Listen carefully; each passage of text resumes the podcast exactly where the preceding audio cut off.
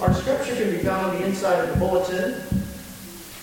This is Luke 9 28 through 36. Prepare your hearts for the reading of God's Word. Now, about eight days after these sayings, Jesus took with him Peter and John and James and went up on the mountain to pray. And as he was pray, uh, praying, the appearance of his face was altered, and his clothing became dazzling white. And behold, two men were talking with him, Moses and Elijah, who appeared in glory and spoke of his departure, which he was about to accomplish at Jerusalem. Now Peter and those who were with him were heavy with sleep, but when they became fully awake, they saw his glory and the two men who stood with him. And as the men were parting from him, Peter said to Jesus, Master, it is good that we are here. Let us make three tents, one for you, and one for Moses, and one for Elijah, not knowing what he said. As he was saying these things, a cloud came and overshadowed them, and they were afraid as they entered the cloud. And a voice came out of the cloud, saying, This is my son, my chosen one. Listen to him. And when the voice had spoken, Jesus was found alone. And they kept silent and told no one in those days anything of what they had seen. The word of the Lord. Well, I don't know if you're a movie goer, but uh, there's some pretty cool movies coming out. And, uh, you know, as I was surveying Hollywood, I'm uh, interested in how many superhero movies are coming out. It seems like nobody's willing to bet on anything in Hollywood anymore except superhero uh, movies. Any superhero will do, frank, uh, frankly. Anybody see Ant-Man, by the way? Of course, of course. It was good. Darla Dodal, uh, a plug for Ant-Man. Small superhero, right? You know, they come in all shapes and sizes, superheroes now. It used to just be the big guys, right? Superman and Batman and these titans, but uh, you have all of these different types of. You've got screw up superheroes, you've got small superheroes, you've got different kinds of superheroes. And, uh, you know, it's interesting that they're all disguised. Um, you know, it's kind of strange. Why is that? Where did that come from? Well, we're going to talk about that today. But you know, they're superheroes in life as well. They come in all shapes and sizes.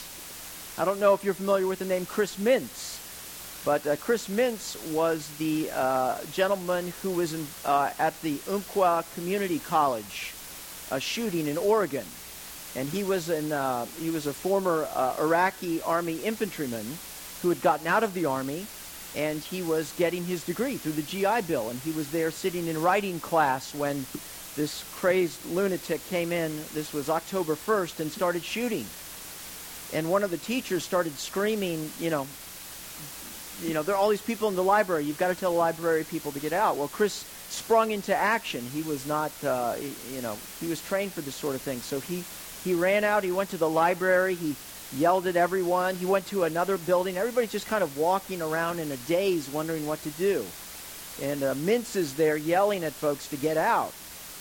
And Mintz is out, but he goes back in, back into the building where he was. And as he's sort of, you know, trying to figure out where this this guy is, this guy jumps from out of out of nowhere, sneaks out of, comes out of his classroom and shoots him. He actually shoots him five different times uh, and Mintz goes down, and uh, for the life of him, the guy had the gun pointed at Mintz's head. He was going to kill him, and, and he didn't. In fact, Mintz turned to him and he said, It's my son's birthday. Uh, as he's lying on the ground. And uh, for whatever reason, the guy did not kill him. Well, eventually, the police came in, and uh, this uh, coward went ahead and killed himself.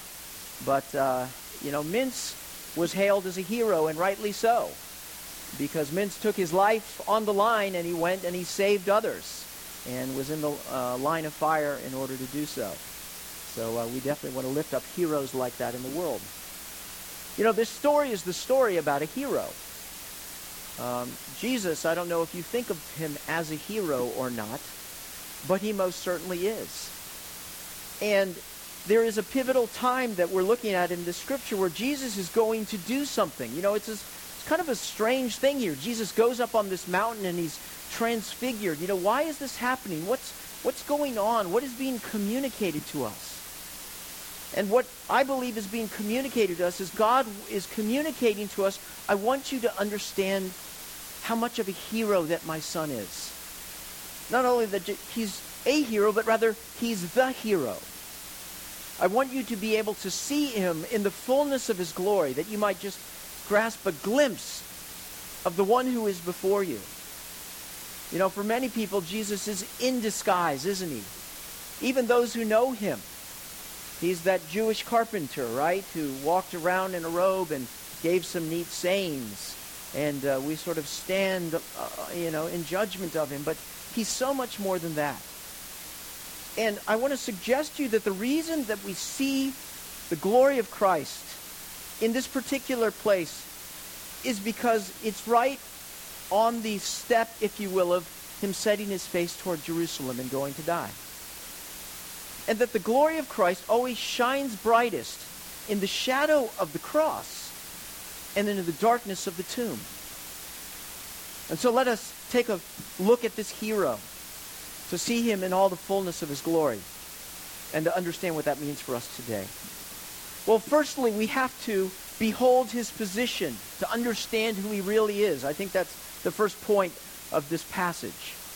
Luke 9:28 it says, "Now about 8 days after these sayings, he took with him Peter and John and James and went up on the mountain to pray." Now these sayings refers to what Jesus had just said. Uh, uh, the passage before where Jesus had said, "The Son of Man must suffer many things." And be rejected by the elders and chief priests and scribes and be killed and on the third day be raised.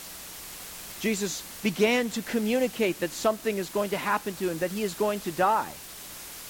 And so he takes Peter, James, and John with him up on this mountain. They're sort of his inner circle, if you will, uh, the main three that sort of have special privileges. No surprise that Jesus goes to pray. In fact, throughout Luke, whenever he has a big decision, he either spends the night praying or he goes and spends a chunk of time to pray. This is an important shift in Jesus' ministry, and so he goes to pray.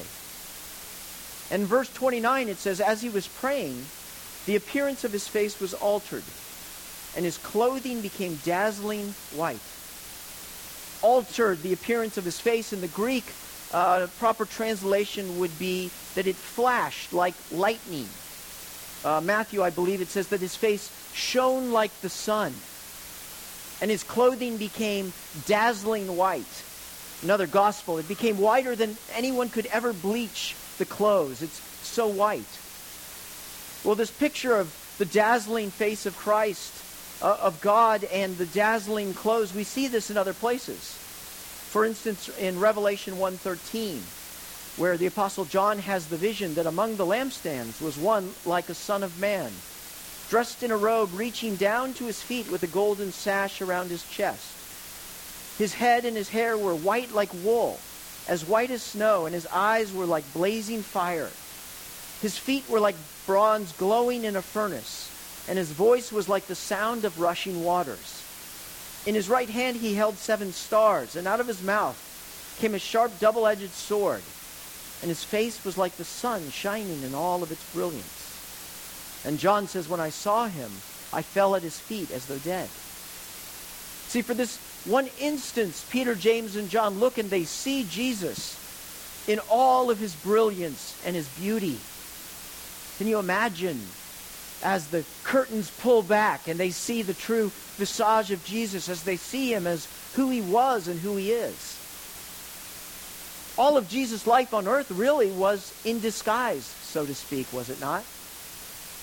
The Word became flesh and dwelt among us, full of grace and truth, this tiny baby born to a virgin in the middle of nowhere in a manger. Although he was God, says the writer of Philippians, he did not consider equality with God something to be grasped, but made himself nothing, taking the very nature of a servant. But he is the one who is pre existent and omnipotent the great I am, Jesus Christ, who is the same yesterday, today, and forever, the Alpha and the Omega. To see him in his glory, the one who commands the planets, the one who speaks and angels quiver, the great Jesus Christ, speaking with his Father. They see. And they see, behold, two men were talking with him, Moses and Elijah. Now Peter and those who were with him were heavy with sleep. But when they became fully awake, they saw his glory, and the two men stood with him. You can, you can imagine they're tired. They turn their head, and all of a sudden they see this beauty of Christ and these two figures, glorious figures, talking with him Moses and Elijah. Why Moses and Elijah? Well, they represent the law and the prophets. Moses, the greatest, the lawgiver, and Elijah of the prophets. They are the ones who testified to Jesus. Remember, Jesus is walking on the road to Emmaus, and the people don't understand what's happened because Jesus has been killed and they don't realize it's Jesus. And Jesus says, How foolish and slow of heart. Don't you understand what has been communicated from the beginning? And beginning with the law and the prophets, he told them everything that was spoken concerning himself. All of the law and the prophets, Moses all the way to Elijah, have been testifying about this one who is to come. Jesus himself said, I have not come to abolish the law, but to fulfill it. So it would make sense that these two would come before this momentous movement toward Jerusalem. See, Moses is in the beginning, right? The writer of the Torah. But Elijah is at the end. In fact, at the very end of Malachi, says that before the great and uh, day of the Lord, Elijah will come. The spirit of Elijah will come to restore where it is. Behold, I will send you Elijah the prophet before the great and awesome day of the Lord. And he will turn the hearts of the fathers to their children, and the hearts of children to their fathers, lest I come and strike the land with a decree of utter destruction. And Jesus told us that Elijah had come to begin the process of restoration. Moses was of the past. Elijah was speaking toward the future. Moses died on a mountain, but Elijah was taken up on a mountain. So why are they there now? Because they appear in glory and spoke of his departure, which he was about to accomplish at Jerusalem. Something big is going to happen at Jerusalem. In fact, in just a couple of verses, it says Jesus sets his face toward Jerusalem. So what they spoke about was his departure. If you, if you look at the Greek, the word is literally the Exodus. They spoke about his Exodus, which he was about to fulfill in Jerusalem. Well, if anyone knows anything about the Exodus, it would be Moses, wouldn't it? Remember Moses, who's tending the sheep in the desert? And God appears and says, My people are in slavery. And I've heard their cries, and I'm calling you to lead them out, out of this land of slavery, to a new land. You're going to tell them that they are a holy people. You're going to lead them to Canaan land. We've all seen the movie, haven't we? Where Moses steps before them and leads them through the water as the Egyptian army is on the other side and they go through. And Moses leads them into Canaan land. Well, they're speaking of an exodus, not that Moses is going to accomplish, but Jesus is going to accomplish. What exodus is this? A much greater exodus than Moses could ever do. For there is a people in slavery, but not Israelites to a foreign power like Rome or Egypt. Rather, people in slavery to sin and to Satan himself. A world in captivity. Jesus has come to provide a worldwide exodus to his people, to lead them out from the gates of hell, to come to a place, a land flowing with milk and honey to shalom, to peace with God, to heaven. To lead them not through the water of the Jordan, but rather to lead them through the waters of death and destruction. Jesus is planning an exodus. Jesus is getting ready to create the path to salvation. So it makes sense that they would have this moment, that they would see his glory as he emerges, the great king who comes to rescue his people. Jesus is the true hero upon which all heroes are modeled. And though he is disguised, in a sense, on earth, we must see him for who he really is. The world would say that he's a great teacher who's come to give us directions on how to live better. This passage would say that's preposterous and ridiculous. They would say that Jesus should take his place on equal footing among the religious pantheon of all the other gods. But the passage would say that's ridiculous. What this passage is communicating us is we need a hero and not any hero, but a true hero to rescue us. Not only who has the heart of a warrior, like a Chris Mintz, but the one who has the actual ability to kill death itself. So the question I have for you today is simply this. Who's your hero? Who's leading you in this exodus of life? You may say, I don't have one. I don't need one. I've got this death thing all figured out, you see. If I just continue living and making a name for myself, I'll go on forever. I have one word to say for you inconceivable. We need a hero. We need a savior. Who's your hero? In the deepest sense of our hearts, we understand that a relationship with God is what we were made for. So who is it that's going to make that right? If I was to stand before God today, would he receive me? Would he honor me? Would he reject me? What would he say to you? We all have heroes. We all need one. But there is one hero, the true hero. His name is Jesus Christ. And so we must recognize his position. They're not equal, Moses and Elijah and Jesus. He is the dazzling one. He is the king that all of the scriptures have pointed to. He is no mere advisor or counselor or philosopher as all of the other religious leaders have been giving us teaching of how to find the way, but rather he is the way. We must recognize his position and we must recognize his position that he has come to accomplish an exodus. And it is only through his death and resurrection and faith in him that we will go through the waters of death to life on the other side. This brings me to my second point that if we recognize his position, we must also behold, uh, excuse me, support his mission. Behold his position, recognize it. We must also support his mission. Notice verse 33 And as the men were parting from him, Peter said to Jesus, Master, it's good that we are here. Let us make three tents one for you, and one for Moses, and one for Elijah, not knowing what he said.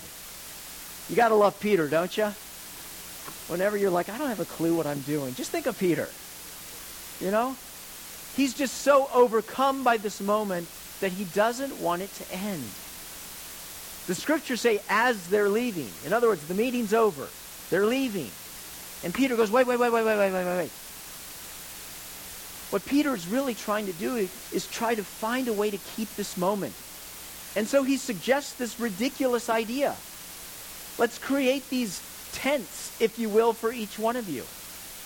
Well, if you know Jewish tradition, you would understand that he's talking about the Feast of Tabernacles, also called as the Feast of Booths. See, in the Jewish calendar, there was a series of feasts that Jesus inaugurated to remember the Lord and what he had done. In Leviticus 2, uh, 20 through 24 says to the Israelites, on the 15th day of the seventh month of the Lord's Feast of Tabernacles begins and it lasts for seven days. So, beginning with the 15th day of the seventh month, after you have gathered the crops of the land, celebrate the festival. Rest. The first is the day of rest, and the eighth is the day of rest. On the first day, you are to take choice fruit from the trees and palm fronds, leafy branch and poplars, and rejoice before the Lord your God. You are to live in booths to remember how God led you out from Egypt it was a time both of remembering the past, remembering that when they had left Egypt and they were in the desert, that they made these temporary shelters or tents, tabernacles to live in, and that God watched over them on this journey to lead them to the promised land.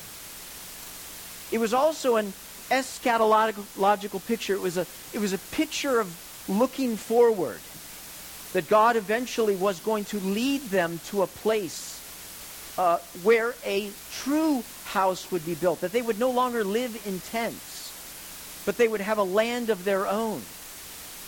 And so there was this sense of we're still looking to that final home. Otherwise, God would never have had them commemorate the feast every year, would he? He'd said, I've already got you there. You can stop when you get to Canaan land. He didn't say that. He said, keep doing it.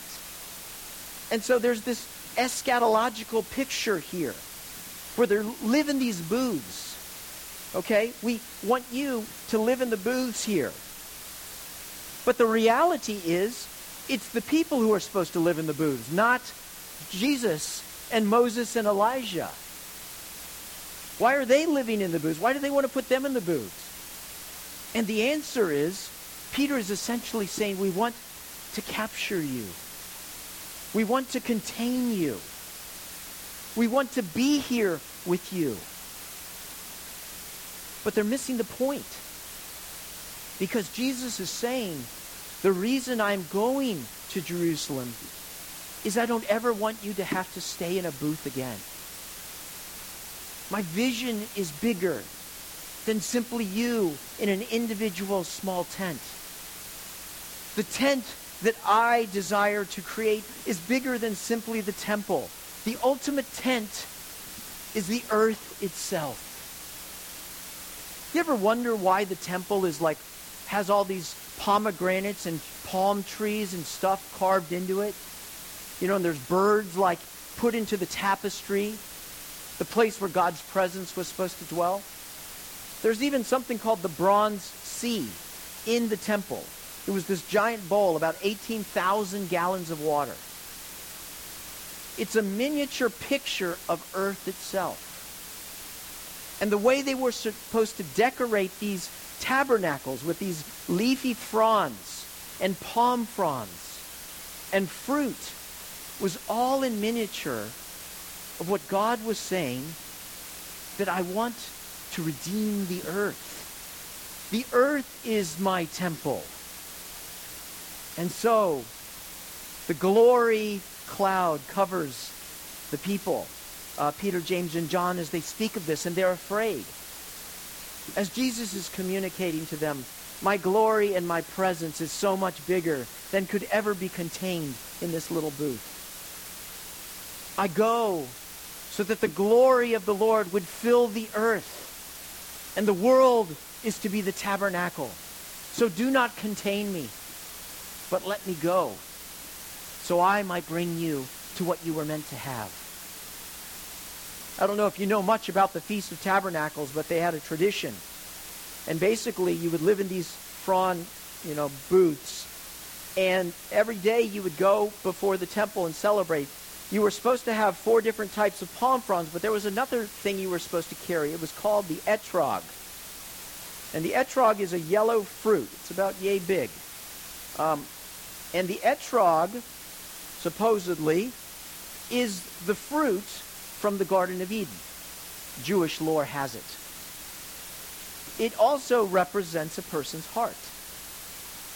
And so when they would come on the final day before the temple, they would have the, the leaf fronds and they would bring the etrog.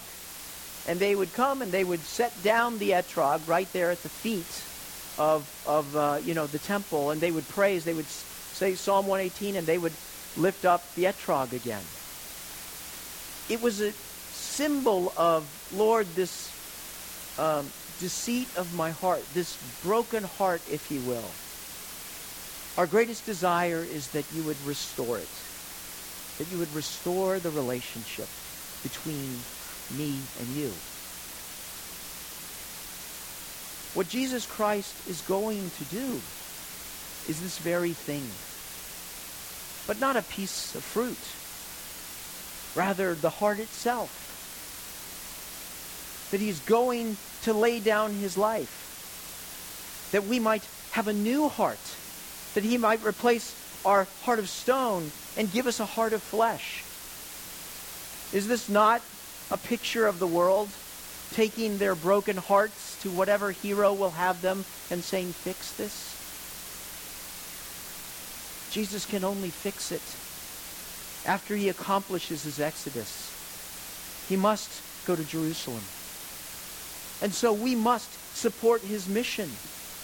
If he is the true hero, then Christ is for the nations. We want him right here in our church.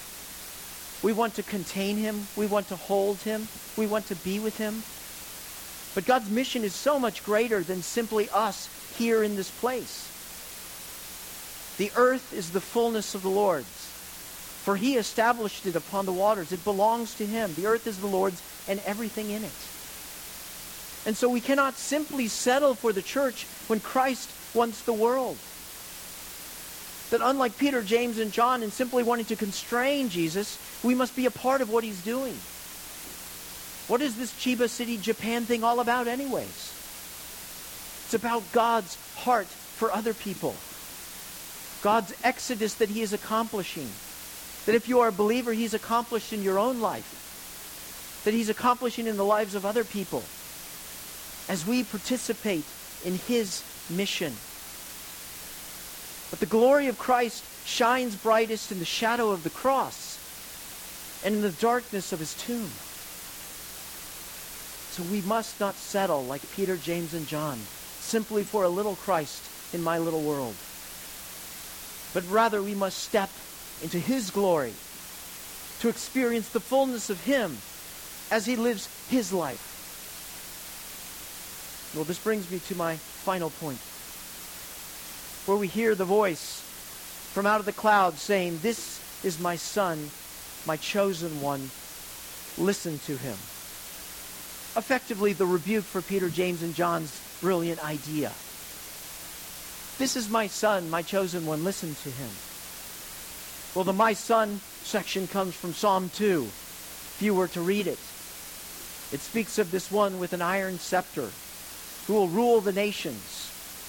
That all of the nations conspire in vain to stop the reign and rule of the king, the chosen one, the Son, Jesus Christ.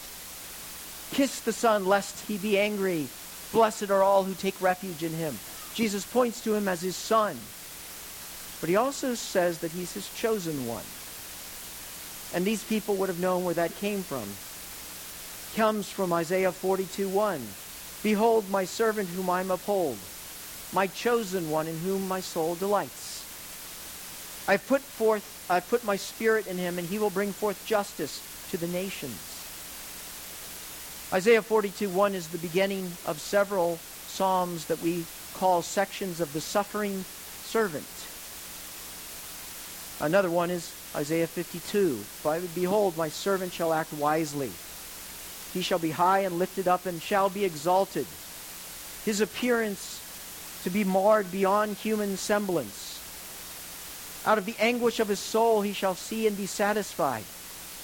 By his knowledge he shall justify many, my servant, because he shall bear their iniquities. And it goes on and on and on about this suffering servant, the Lamb of God who was slain. How can one simultaneously be the Son of God, the beautiful one, and at the same time the suffering servant. I think the reason, to conclude as I pull all these things together, that we see the glory of the Lord in this very, very place and time is because we not only see the greatness of his person, but the greatness of his character, the greatness of his decision, John Piper said, We must see and feel the incomparable excellence of the Son of God. Incomparable because in him meet infinite glory and lowest humility, infinite majesty and transcendent meekness, deepest reverence toward God and equality with God, infinite worthiness of good and greatness, greatest patience to suffer evil, supreme dominion and exceeding obedience, divine self-sufficiency and childlike trust Tozer said, O Son of Man, I know not which to admire most, thine heights of glory or thy depths of misery. We know God not only in the beauty of his creation, but we know God in the excellency of his salvation. The glory of our Christ shines brightest in the shadow of the cross and in the darkness of the tomb. And so let us behold him in the beauty of his person and in the excellency of his mission. I need more than simply a great God who's powerful. I need a God who can get down on his knees with me and who can say, I'm willing to enter into your pain and experience it. To come alongside you and to lift you up out of the mire, out of the pit. To shed my blood that you might have life. That's a God worth following. That's a God worth giving your heart to.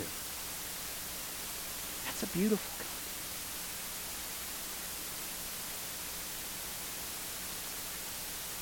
I don't know who you see today as you look at this story. But I want you to see him in all of his fullness. Because when you see him in all the beauty of his goodness and his love and his mercy, you, like Peter, James, and John, will say, Don't ever leave me. And the beauty is, he says, I never will. My tabernacle will come across, come over you. I will overshadow you. My glory will be with you forever. For the reason I'm doing all of these things, this exodus which I have accomplished, is that you might be with me, that you might be my son, and that I might be your heavenly Father. I hope you rest in these promises as we continue on this journey to the sure destination for which God has called us. Let's pray.